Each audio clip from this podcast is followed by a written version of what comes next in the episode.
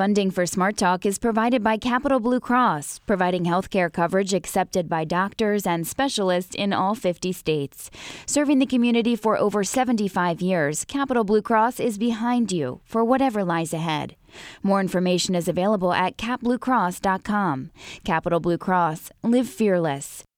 Smart Talk is also supported by Pinnacle Health, committed to reducing hospital acquired infections and readmission rates. More information on Pinnacle Health's achievements in patient safety can be found at pinnaclehealth.org/quality.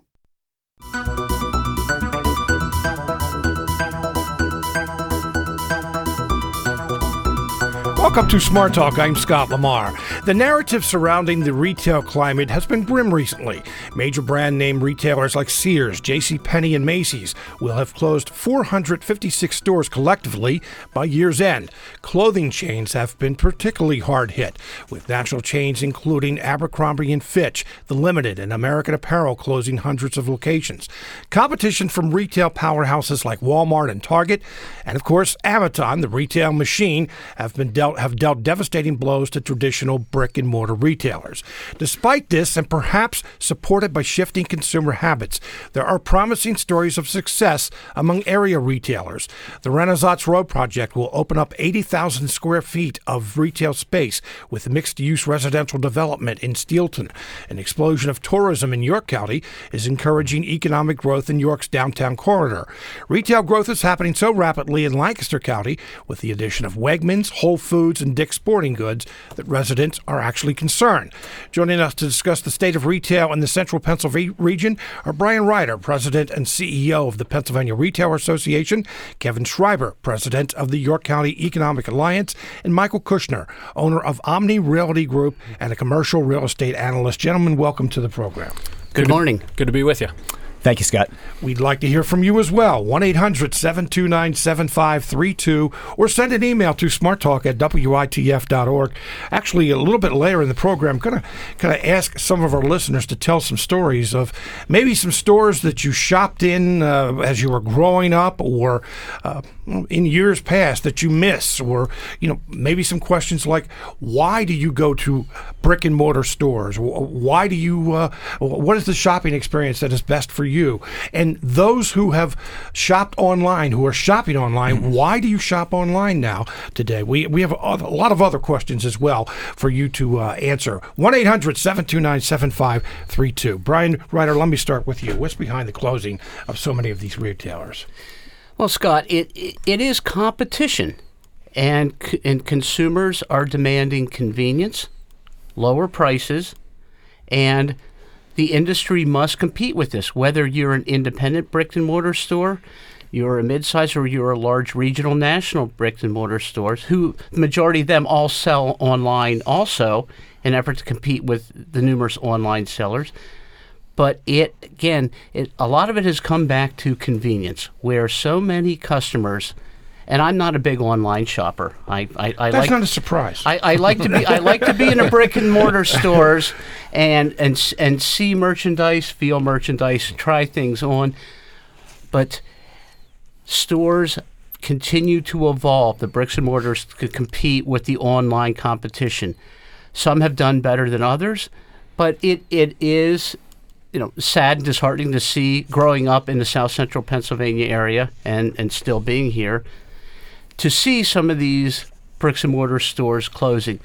But again, it's also from about controlling your cost, and it's just not cost effective to have unprofitable stores continue to stay open. And Kevin, you know, being the president of economic development in your County, will I think echo that that you have you have to minimize you know your expenses and maximize your profits. And that is what has led to a lot of the closings of these stores.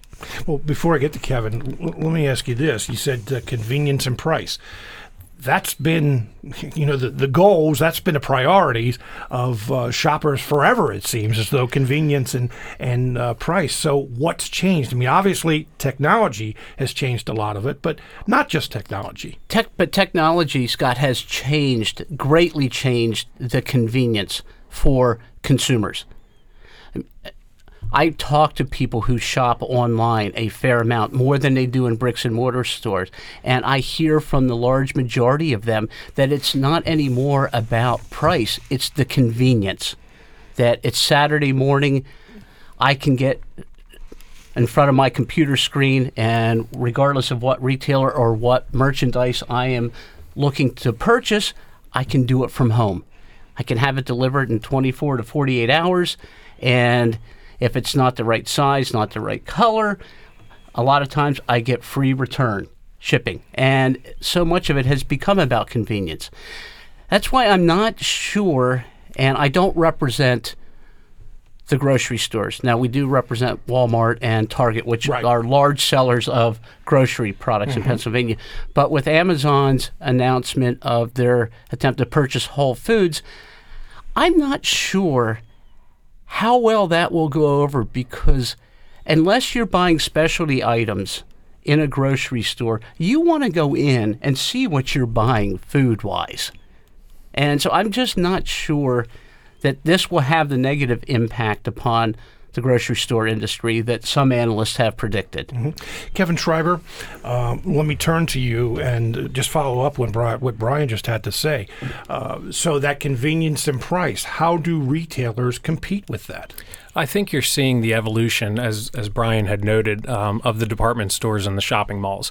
You know, in many ways, uh, you know, consumer habits are kind of cyclical, and and it's funny. I'm thinking the whole time you're talking, Brian. I'm thinking of my wife. My wife is an online It's purchaser. nice that I you mean, think about your wife constantly. especially I- come on this radio I know, program. right? Yeah. Ha- Hashtag I love Jenny. Um, but uh, that got me br- brownie points forever, right I there, Scott. I- Thank I you. figured that, yeah. Um, but uh, you know, she she is that uh, atypical shopper online because of the convenience, and I think you're seeing the evolution in that. You know, obviously the shopping malls and the big box department stores are going through exactly what you just talked. But then conversely, our downtowns are having a resurgence of the storefronts, the boutiques, the independents.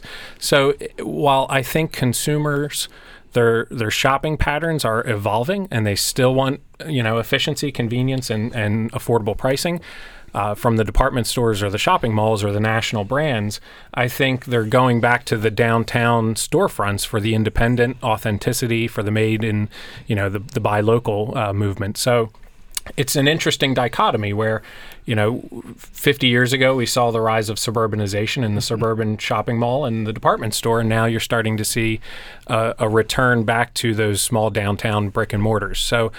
It, it's interesting, and I think uh, I think Amazon buying Whole Foods is a canary in the coal mine to some degree, in that it, it will continue to evolve, and our shopping habits are going to continue to slant towards more convenience and and uh, you know the the ability to open up your phone and and make your order and it arrives at some point by a drone uh, to your doorstep that day. Yeah, that's right. That's the whole the next thing with Amazon talking about drones in, in delivery. There's a re- and just that, I mean there's a reason why you're seeing distribution centers you know pop up uh, across the Mid Atlantic and across the Northeast, and that's to satisfy that Northeast market. But Go ahead. But, gonna say, what- Brian? but, but Kevin mentions distribution centers, and you look at the number of regional and national retailers that have distribution centers in Pennsylvania. without a doubt. oh, and, and- here in South Central Oh, in, Pennsylvania. yeah. in South Central Pennsylvania, and, and they provide thousands of good paying Right. full time jobs Without for a doubt. people. And it's something that that we hope that the industry continues to look at Pennsylvania Mm-hmm. and placing these distribution centers here, whether it's getting their products into the store or shipping online. Uh, Yeah, Amazon for one is one that you know has opened up a number of distribution centers. Five in central Pennsylvania. Is that what it is? throughout the state. Throughout the state. I was going to say I know.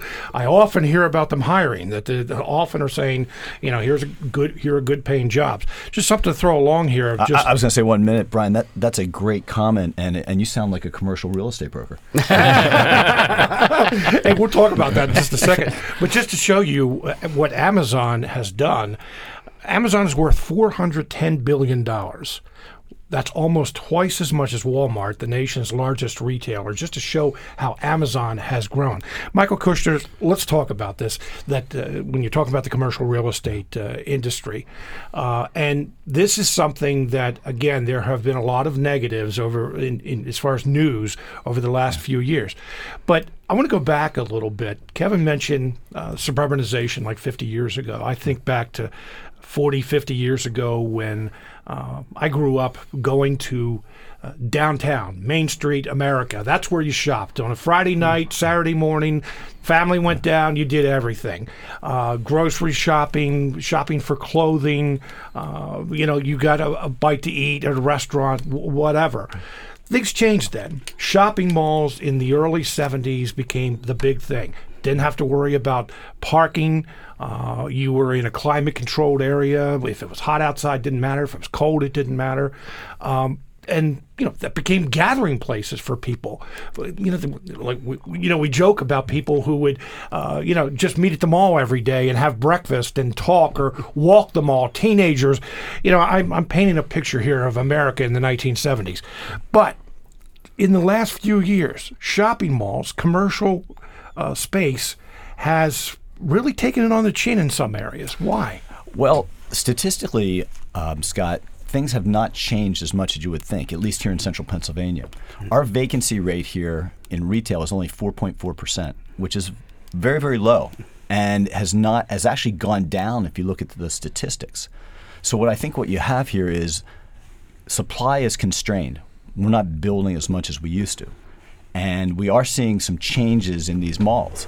And what you're seeing is other users come into some of these malls like healthcare and they'll eat up some space. And you're seeing maybe even education, higher education, go into some malls in certain places. So you're seeing a, a turnover or a disruption there. And um, even some new retailers have come in. If you look at the Kmart in um, Hampden Township, you see uh, in Cumberland County. Yeah. That's correct. Mm-hmm. You'll see a couple new retailers that weren't in the area have occupied there. For example, Home Goods and Steinmart. And so I think it's again, it's a disruption. It's a change in the industry. People have to evolve. Uh, one of the buzzwords is experiential. So you're starting to see some retailers evolve in that way, where they're going to do in-store demonstrations or they'll do live music in their stores. So I think it's all about evolving. Um, Radio Shack was not able to evolve, and some of these other retailers are slow to evolve. So they'll be replaced. Um, what you talk about back in time, though, is America was in love with the automobile. That helped to um, fuel the growth of these suburban shopping centers. Mm-hmm. And what you're seeing now is a change. You know, you're going to come into driverless vehicles, and people won't um, like to be online and like to shop online, and don't don't. It's just a change in the way we we you know we shop and the way we live our lives. But there are examples, though Rockvale outlets in Lancaster, for example, uh, you know, from all appearances as a shopper, I mean, I don't know how many times I've heard I've heard people say, "Oh, I'm going to Rockvale." You know, there's Eagles End Zone. There's all you know, so many outlets. I can yeah. get some bargains. Not all outlet malls or outlet stores you can get bargains, but you can at, at, mm-hmm. at Rockvale. So I was surprised to hear that uh, they're going to be up for auction uh, later this year. What happened in a situation like that? Yeah, again, um, it, it's all about the numbers, and they're just not doing the sales volumes that they were doing in the past. So again, you'll you'll have these changes and disruptions. And, and a lot of it, Scott, also is about how the bricks and mortar stores have evolved and mm-hmm. changed mm-hmm. their advertising to be more aggressive and being more direct to consumers so they're understanding you know, we're not having 50 sales this week. We're having one or two and this is where you will save your money. And you mentioned rockvale outlet which you know, those outlets you know have, have been an icon for decades in lancaster county but you talk about malls. Look look at park city mall one of the most thriving malls in south central pennsylvania. And again, it's it's about evolving and knowing what the consumer wants. Best Buy has done a very good turnaround uh, with you know competing with online sales because they had to. Mm-hmm. Mm-hmm. I keep hearing, hearing this word evolve. Why didn't the Sears, why didn't the Kmarts, why didn't the J.C. Penney? I know J.C. Penney, for one, tried something revolutionary a couple of years ago, and it just failed miserably. But, uh, but why didn't they evolve? Well, first of all, J.C. Penney has done a major turnaround. Well, they have, they, but a couple really years, have, they, yeah. they have a long way to come right. back, though. But but it, you know it, it it it goes from the top down to decisions that are made in appealing to the consumer, and encouraging those you know that individual to come physically come into your store and the products that you're selling and the price. Yeah, they got rid of uh, coupons at uh, JP uh, JP Penney's or JC Penney's and uh, a few other things that apparently consumers they found out the hard way that consumers did not like. Um, one thing, and I'm going to bring in a, a, an actually a real retailer here in just a minute, um, but I saw a figure this morning talking about, and basically the, the gist of the story I saw was that we have too much retail space in this country. And it compared the United States to Europe and Japan. Square footage wise, retail wise, we have six times as much square footage for retail as they do in Europe and Japan. Uh, so, Michael Kushner, let me ask you about that. Um, are there too many out there? I mean, it seems like we're constantly building shopping centers. Maybe not as many malls, but shopping centers and strip malls, that that kind of thing. Seems like we're really building a lot. Well, over the last couple years, growth has been constrained. So I, I don't think we're building like we used to. But you make a good point about the statistics and do we is our population per square foot too great in this country? Um, I think you really have to look at individual areas and really break down the, break down those statistics. Now there are areas in central Pennsylvania that are growing very rapidly. You look at um, Cumberland County, mm-hmm. tremendous growth. Um, but you look at Adams County, very slow growth. So I think you have to really analyze the particular area, and it's hard to do blanket statements uh, to cover parts of the country. You're seeing a lot of um, growth in the south, the southeast, southwest. Mm-hmm. And so there you'll probably have more retail develop because you're having population growth. Pennsylvania is pretty much a slow growth state. So we're probably not going to see as much retail development. How much research goes into uh, where to put a, a, a, store, a retail store? Tremendous amount of research. Mm-hmm. Um, you know, I, I utilize CoStar, which is probably the number one um, aggregator of market data, and um, they've got thousands and thousands of people that are constantly calling landlords, owners, real estate investors to check vacancy and check occupancy and to try and keep a pulse on the market. But there's a tremendous amount of research that goes into that because of the, such the high cost of development, especially here in Pennsylvania. You know, and, and I think Kevin could could add to this. I've had numerous people ask me in the last six seven months since Dick's Sporting Goods is opening a location at the old Sears store at Capital City Mall. Mm-hmm. And he said, "Well, why why would Dick's Sporting Goods do that with having a location in Hampden mm-hmm. Township?" Mm-hmm. Know, just miles away from Lower Allen Township. But they've done their logistics work, like Mike has said, a lot of market research. They're not going to pour millions of dollars into constructing and opening a new store location if they don't feel that they can draw the customers from different areas. I mean, it's interesting. I think, Michael, you hit on a point about the experiential side of it, and that's what you're seeing the competition in shopping malls uh, to become more experiential, to go from the inside out. And you're, you've seen that in Park City, the West Manchester Town Center in, in York has basically flipped it, and now you know there's more store fronts and it promotes walkability, and there's more activity on the on the street.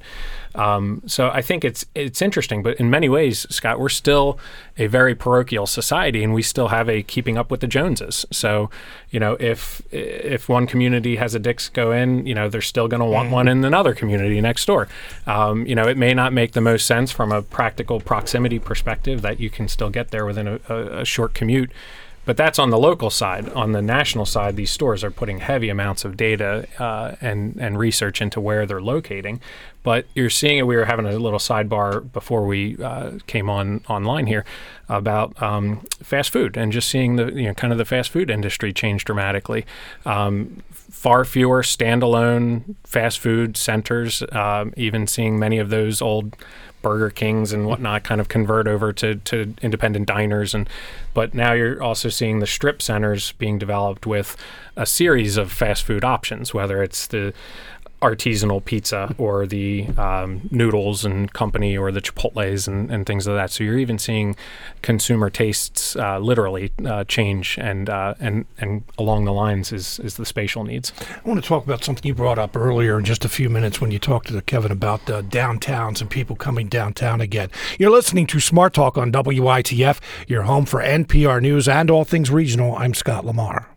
Smart Talk is supported by Capital Blue Cross, providing healthcare coverage accepted by doctors and specialists in all 50 states. More information is available at capbluecross.com. Capital Blue Cross, live fearless.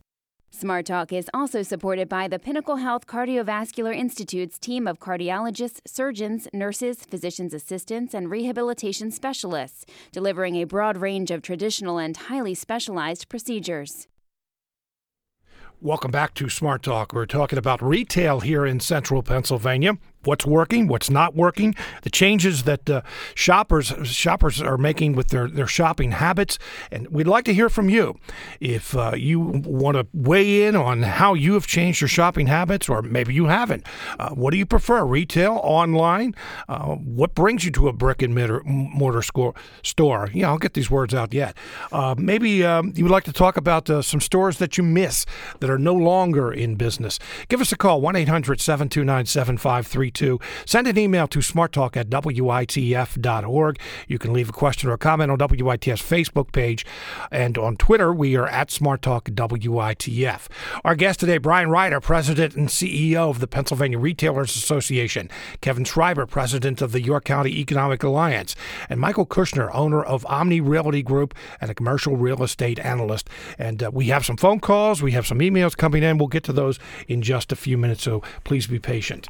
Uh, Kevin Schreiber, you t- mentioned something very early on in the program about downtowns. And downtowns, let's face it, when suburbanization occurred, the downtowns were really hit the hardest. Absolutely. I mean, used to be the downtown areas, the main streets of America, even the smallest towns, had uh, the Sears, a J.C. Mm-hmm. Penney, uh, a Woolworths, you know, all of those those kind of stores. Now you never find a, a store like that in a downtown. But downtowns, some downtowns have made comebacks. The ones that haven't are, we keep using that word evolved, are the ones that didn't involve. What works in the downtown area? You know, it's funny too that you mentioned Woolworth. Every every city in America and right. every city in Pennsylvania has a Woolworth building. And the very first one was in uh, Lancaster, yep, it, five and dime. You yep. know, they're trying to redevelop them, and those are big shoebox buildings. You know, they're a city block long with six windows in the front, so they're a, they're a tricky one. But no, I, I mean, absolutely, it's funny. I have a, a 1968 book in my office called Greater York in Action. It was produced by the Chamber of Commerce, and it, it alluded to and foreshadowed Sears moving out to the New York Mall and the building of Route 30. Uh, and I, you know, it's one of those if we knew then what we know now. I don't know if we'd really do anything differently, um, but it's certainly the writing was on the wall for the downtowns, and, and York's story is similar to all of the others. But but you are seeing uh, the rebirth of the downtown. I mean, I think this is, I think it's a couple different, the confluence of a couple different factors. One of which is, you know, you do have baby boomers that are nostalgically going back to a downtown that is offering some opportunity to come in and experience, you know, authenticity, and you have millennial generation that is moving into into our smaller cities at record pace. So bringing new residents to a downtown has certainly been incredibly helpful, and, and the three cities in the region, Harrisburg, Lancaster, and York, have certainly emulated that that strategy, and that's brought a whole new uh, bevy of walking wallets, so to speak. And uh, if you uh, study the downtown center's uh, data, uh, the average downtown resident will spend nine times as much as a downtown commuter. So that's helping uh, bring new, you know, retail options. and and then the other is just that that authenticity that you talked about, just the experiential that Michael had mentioned. Going down to a First Friday in any one of our cities is an experience, and it's well beyond just shopping. It's it's a family friendly experience to bring the kids down, grab some food, walk around around, you know, enjoy the atmosphere. And I'll just throw some data out because I do think this is impressive. In a five year span, um, just one block in the city of York, our unit block of West Market from Continental Square to Beaver Street, which had all of the department stores. It had the Woolworth. It had just just to the Bon-Ton building, you know, used to be there. Um, in the past couple years, through the uh, development of a primarily Royal Square development, but a couple other players, we've gone from 279,000 square feet of commercial office space. We've taken it down to 216,000. So we've carved off the back of those buildings because they were big rectangular buildings with a couple windows in front. So we've carved off the rear put in some surface parking. We basically have re engineered the storefront space, but we've gone from 45% occupancy or, or 55% vacancy to 10%. Wow. So you're seeing, and that's just one block. Now, obviously, we still have our, you know, other other blocks that we're working on, But if you go down to you know First Friday or you go down to to do some uh, shopping in any one of our cities, you have those authentic boutique independent options now. And I think it's it, again, I think it just speaks to the evolution of consumer interest and consumer demand that the big box stores, the big retailers, you know, have any number of convenient options online to to purchase uh, whatever product it may be. If you want that experience and that, that nostalgic feeling of going to a downtown, there's any number of options now in our cities. Two things, uh, two of the biggest reasons for uh, suburbanization and uh, for many customers going to shopping malls. Parking was one, that uh, malls were more convenient for parking. You didn't have to pay for it, you didn't have to look for a parking spot too much. Uh, and also safety. That there were some people, and even today, you will have some people say, "I won't go into those downtown areas because crime is, is a problem." How do you uh, address those things? I think it's been generational uh, in large part. I mean, not, you know, there's there's any number of tiny solutions that any city can make to make it more convenient, but still, you're you're still dealing with the built environment. You're not going to you know you're not going to get rid of parking meters or parking garages you know any anytime soon but I think it's the fact that when there is more invitation to come down, uh, plus you're dealing with a generation that grew up in the suburbs and wants to eschew everything that they learned from their parents growing up in the suburbs and going to shopping malls, and now they have the option to go downtown. And you know, one of the greatest public safety elements that any city can bring to the table is feet on the street. So the more feet that are out and about, walking around, having fun, and enjoying an, an evening, um, the more safer the environment is. So I think you know, in many ways, it's generational, and you you know the millennials are driving it in that they they want the urban experience, they want the walkability.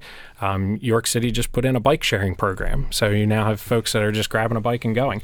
And I think that you have the baby boomers who are nostalgic for for that period that they grew up. let me, Brian, let me ask you this. Uh, you know, uh, Kevin mentioned baby boomers. Uh, used to be, and I've been in radio for over 30 years. When we talk about advertising, we talk about uh, the target audience or uh, the target customers out there. Used to be baby boomers because we were the ones that had the money. Nowadays, uh, we're getting older, and those millennials, Gen X, uh, that who are retailers going after today? Well, it, I mean, it, it That's a depends great on the question. product, obviously. Yes, it, it, it, it Kevin's correct. It depends upon the merchandise that, that you're selling and who your your prospective target market is. If you're a department store, you're targeting you're targeting baby boomers, you're you're targeting millennials. If you're a specialty store, especially you know selling higher end merchandise, whether it's jewelry, you're selling bicycles, skis. You're you're you're specifically looking at that income level, whether you're a millennial or you're a baby boomer. I mean, so. uh, And that's what I had mentioned earlier that the retailers that are continuing to be successful and be competitive are those who have altered their advertising and merchandising because you really have to because as you had said Scott you're not just going after baby boomers anymore because I unfortunately am in that age group myself now but you know y- y- you're going after a lot of different markets out there I'm still wondering whether I'm a walking wallet, as Kevin referred. to. It might be a rather callous uh, metaphor. All right. But, ju- but Scott, to, to add on that, if I may, you're also looking at you, know, you have Americans and Pennsylvanians that are living longer and continuing to shop. Now, my 86 year old mother still loves to shop at Boscov's.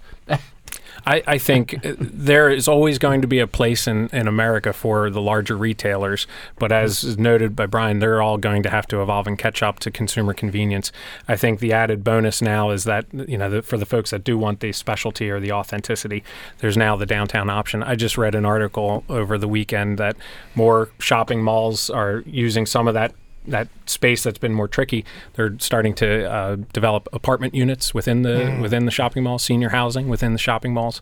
So I think you're going to see the evolution of the shopping mall too. Yeah. You know, Michael, something that I find a, a little bit ironic. I mean, it's great, but uh, that so many uh, shopping centers now, or even malls, that are being designed to look like To main look like cities, right? Yeah. They are, yeah. and um, you know, Kevin hit on a great point. I mean, the buzzwords in our industry are, are live, work, play, and you're finding a lot of downtowns and maybe even the evolution of some of these suburban shopping centers or even um, office parks are going to have to c- come up to speed and combine different elements there where you're going to have retail where you'll have Mixed some uses, mixed right. use housing and uh, you know places and office And, and all mixed uses draws in more traffic to the retail stores. Right.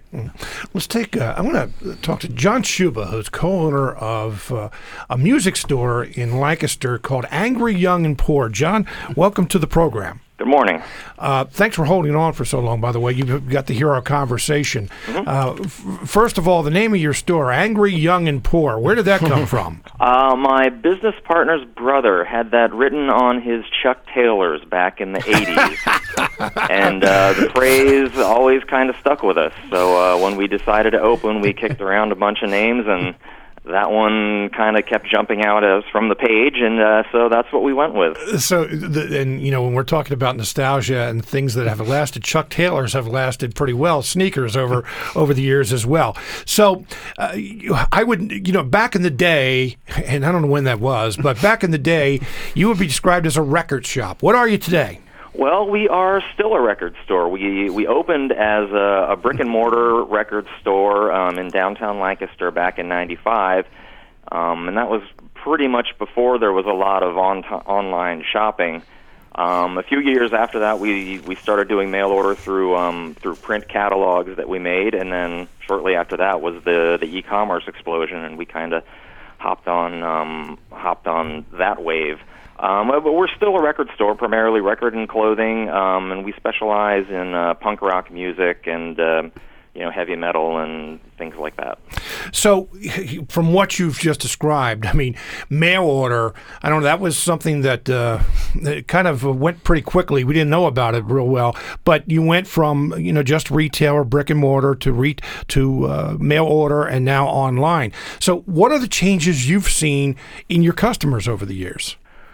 Well, uh, as far as the actual customers, I, I, I still think our target audiences are pretty much the same. I mean, when we first started, we were targeting like young people that were into punk rock, and as the business has aged, um, a, a lot of the customers that we had back then are now, you know, older like myself, and but yet they still like punk rock. So we still have those people, but yet there's always a new generation of kids coming up who are you know, who are looking to rebel through music and fashion, and uh, they need, you know, they they need a place to go. So we hopefully are able to provide that for them.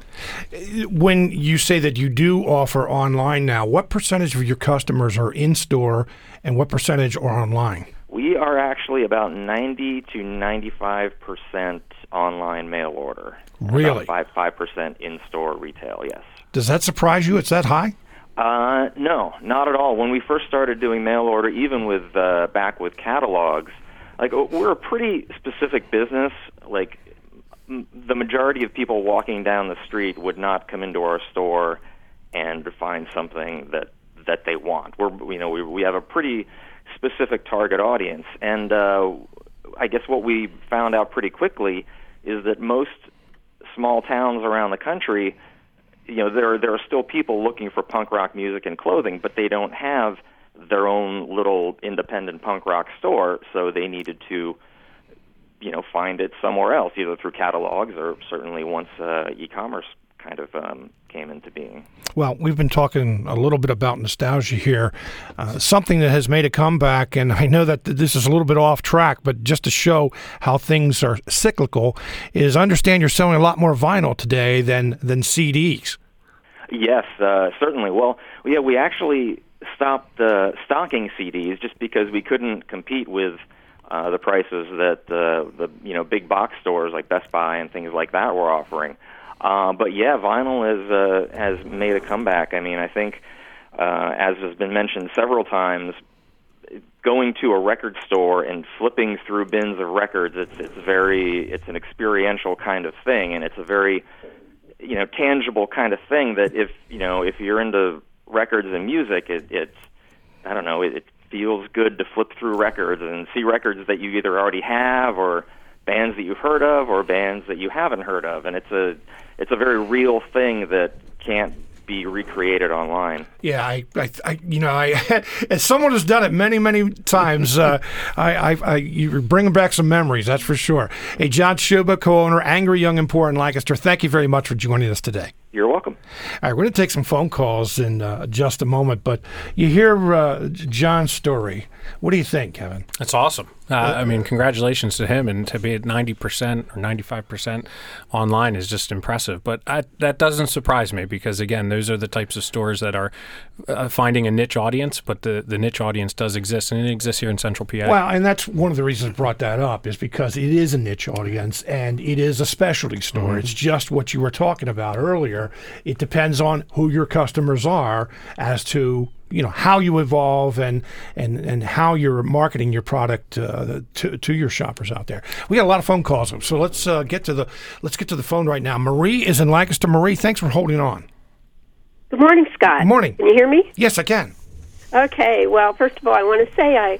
As a central Pennsylvania resident, I deeply appreciate your show. The information that I gain is just uh, so necessary. Well, thank you very um, much uh, earlier they talked about Rockvale, and um, I wanted to mention, just as an aside, that right up the road, less than a mile, Tanger Outlet is opening up 60 more stores.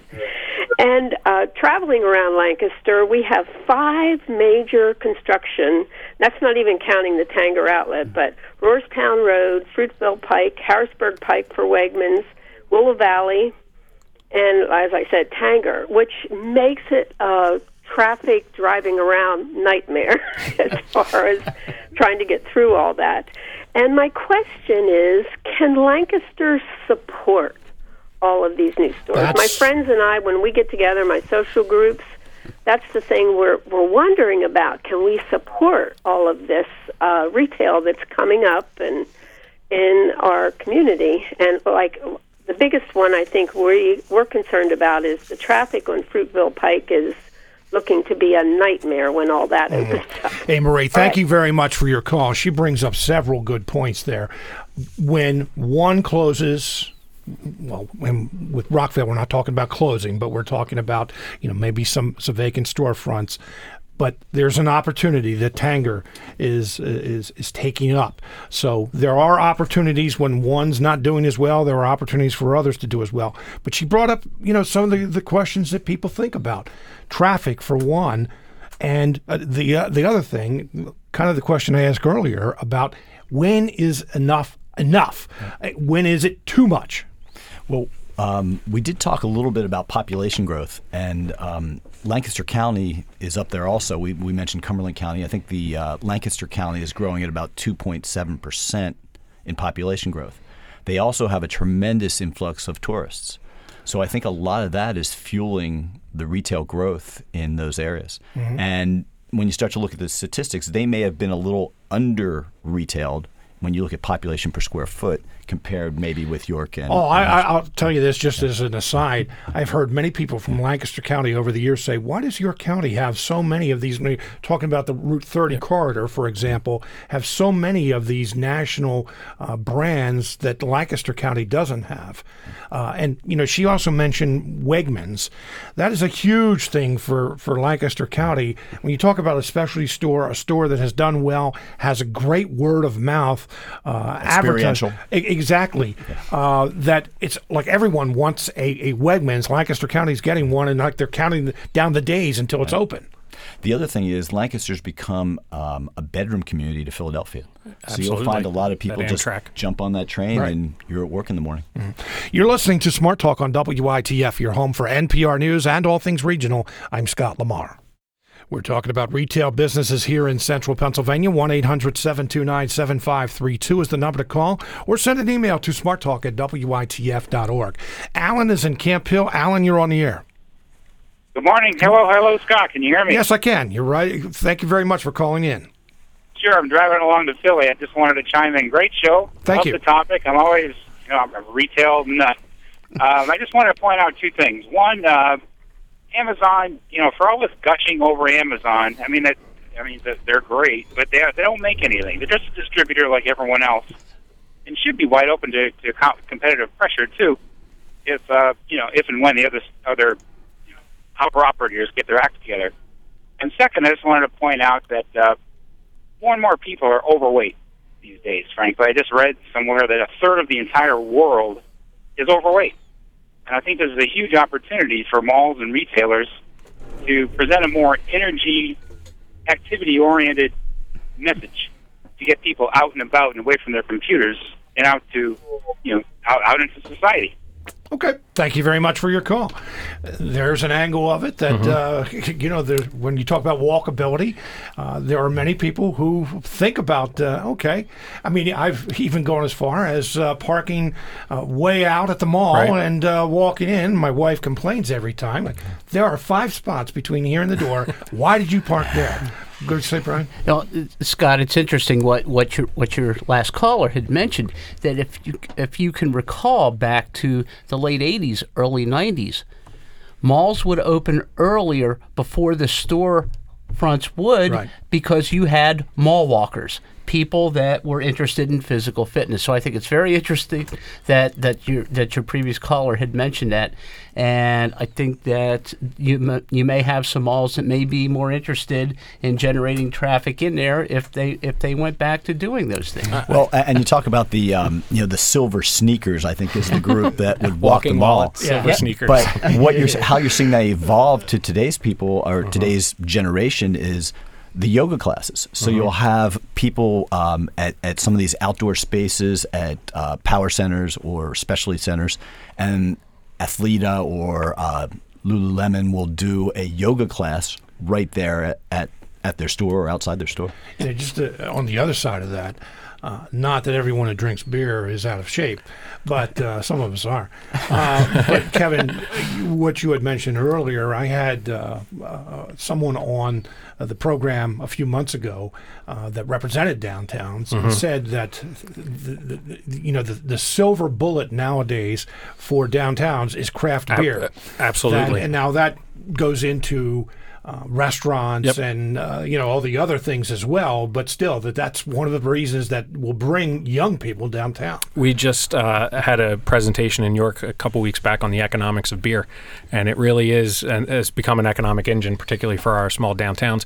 And it's interesting again to see several tap houses and, and the like opening up and uh, not focused on the kitchen. You know, they're they're saving the hundred and fifty thousand dollars in commercial kitchen equipment and just going very low overhead, just beer, finger foods, and if you want to order, here's a menu from someone else locally that'll walk it over to you. And again, that's all part of it. I think the next chapter, the next horizon to look towards is distilleries. Um, with the liquor modernization that occurred a few years ago, uh, now distilleries will, will start creeping up throughout throughout Pennsylvania. All right, so Amazon, the canary in the coal mine, as you said, uh, is food. When Amazon goes to craft beer, delivering craft beer, then you got a problem. some emails here. Um, new shopping centers going in are not adding new retail stores as much as they're cannibalizing existing retail sites, leaving entire shopping centers empty. Uh, talk about the shops at Belmont uh, will be mostly filled by existing stores that are moving there from older shopping centers. And the Kmart just down the road recently closed, leaving its shopper center without an anchor store. The big loser in all of this is farmland and open space. Now, that is, uh, you know, there are competing interests there. That you know, at the same time, the people want a place to shop. At the same time, they want open spaces too, and don't want to eat up eat up too much farmland. Kevin Schreiber, you were in the legislature. Couple issues you have to deal with all the time. Yeah, absolutely. And, uh, you know, unfortunately, Pennsylvania is a pretty fragmented state from a local government perspective 2,600 local governments. You know, in York County, we have 72. So we do not have good uh, overarching zoning or overarching open space preservation. And it really falls to that local community. And that falls to local engagement. You know, in York County, we have a great Farm and Natural Lands Trust that works to. Uh, preserve open space. I know Lancaster does as well, um, but that's going to constantly be that dichotomy. Um, you know, how to suit competition, and you know, it's uh, it kind of goes back to the local control in our DNA in Pennsylvania. So when we were talking earlier about the research that goes into uh, building a shopping center, bringing a store to an area.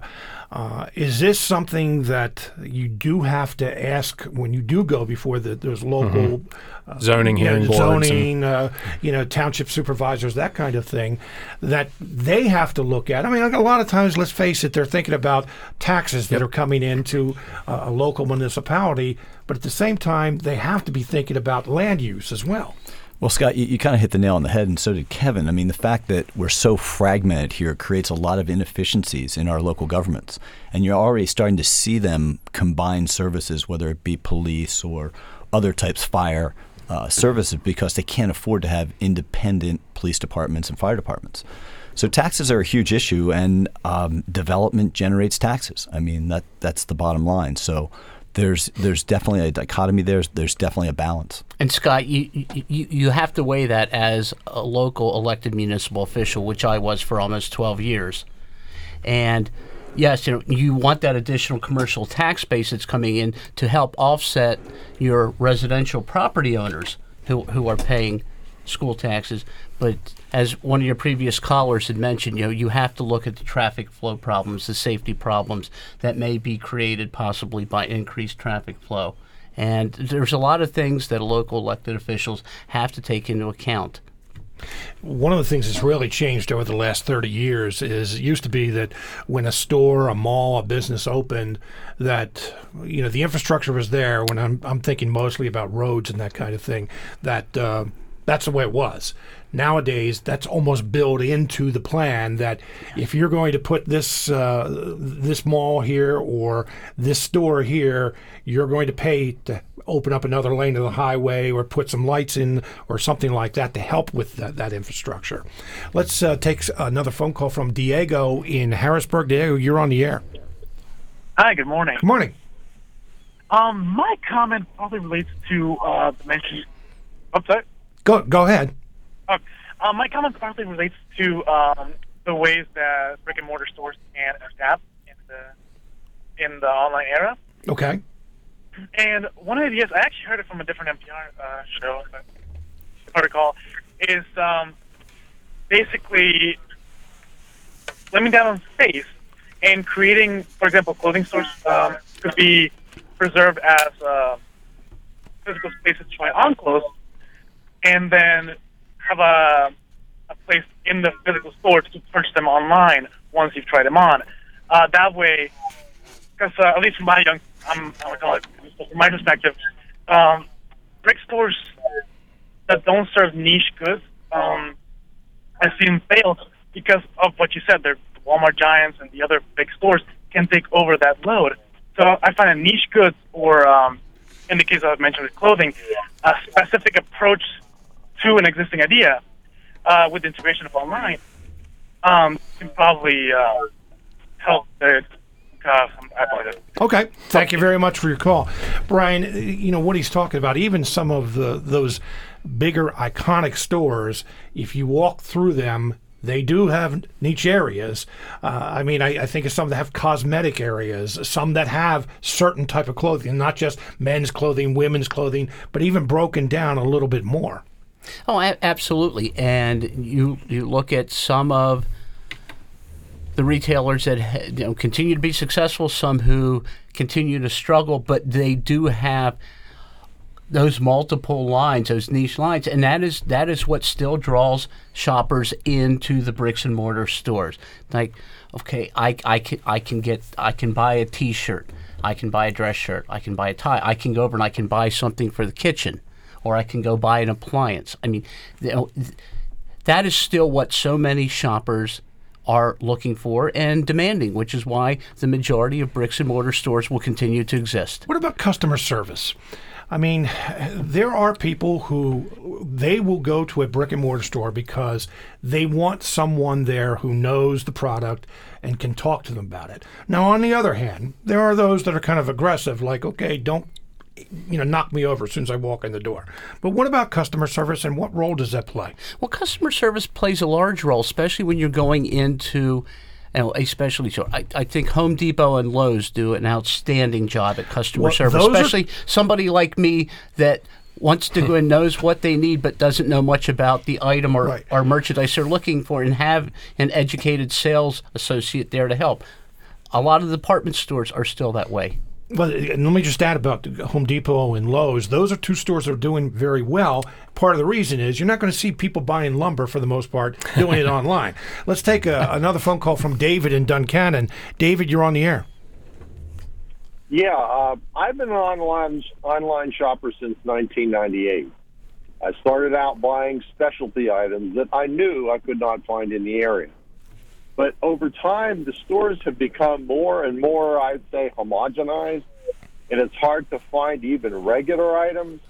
Uh, I was in a Home Depot and looking for just a basic plunger to clean out a drain. They had all these gadgets attached to them. The prices were way too high. I ended up in an Amish hardware and bought it for four dollars and fifty cents.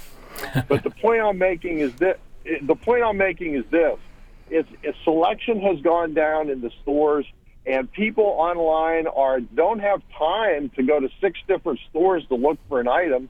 Not to mention the expense of it; it costs you fifty cents to a dollar a mile to drive. And people work several jobs, and they don't have time to visit multiple places. I've attempted over the years to shop locally, and I do try. But if, if I can't find anything in two or three tries, I go to the internet. That's it. Hey, David, thank And you very much for your call. And uh, obviously, uh, that's, you know, I don't know if he's typical nowadays, but the convenience you talked about, he likes the convenience of shopping online. Gentlemen, we're almost out of time. I want to thank you very much for being with us today. Kevin Schreiber, I want to give you an opportunity, like 30 seconds. You have a big event coming up, Rise of the Rest, and we're going to be talking with a couple of your special guests on our show. Yes, yeah. Uh, to credit Lancaster, Harrisburg, and York, we put in uh, an application for a designation regionally um, to Rise of the Rest, which is a national initiative by Steve Case, who is the founder of AOL and is now an iconic investor. And uh, he uh, and his uh, Revolution Foundation out of DC are basically spotlighting. They do a five city bus tour in five days. Uh, this is the sixth year. They uh, did designate Central Pennsylvania as one of the Rise of the Rest communities basically, in a nutshell, he's saying that because uh, technology is so seamlessly integrated into our life, that innovation can occur everywhere, and it doesn't have to be localized in Silicon Valley, New York, or outside Harvard. And uh, we can be proud that Central Pennsylvania is on the list. Yeah, and uh, J.D. Vance. And J.D. Uh, Vance, author of yeah, Hillbilly Elegy. Still on the bestseller list. And we'll be talking to both of them before the event. but Which we'll, is so we'll October talk- 10th, And we'll talk more about the event, too. Gentlemen, thank you very much for being with us today. You're Thank welcome. you. and Thank you, Scott. Thanks, Scott. Thank you, Scott. Coming up on uh, tomorrow's program, let's see, we're going to be talking with, uh, uh, looking at legislation that allow teachers to carry guns in the classroom. Smart Talk is produced by WITF as part of our mission to deliver relevant, high quality programming. Support for this program comes from Capital Blue Cross, which shares WITF's commitment to being a valuable and trusted resource for the communities we serve. Capital Blue Cross, live fearless. Smart Talk is also supported by Pinnacle Health, committed to research that improves health, reduces recovery times, and brings new treatments and therapies to our area before they are available elsewhere. More information is at pinnaclehealth.org.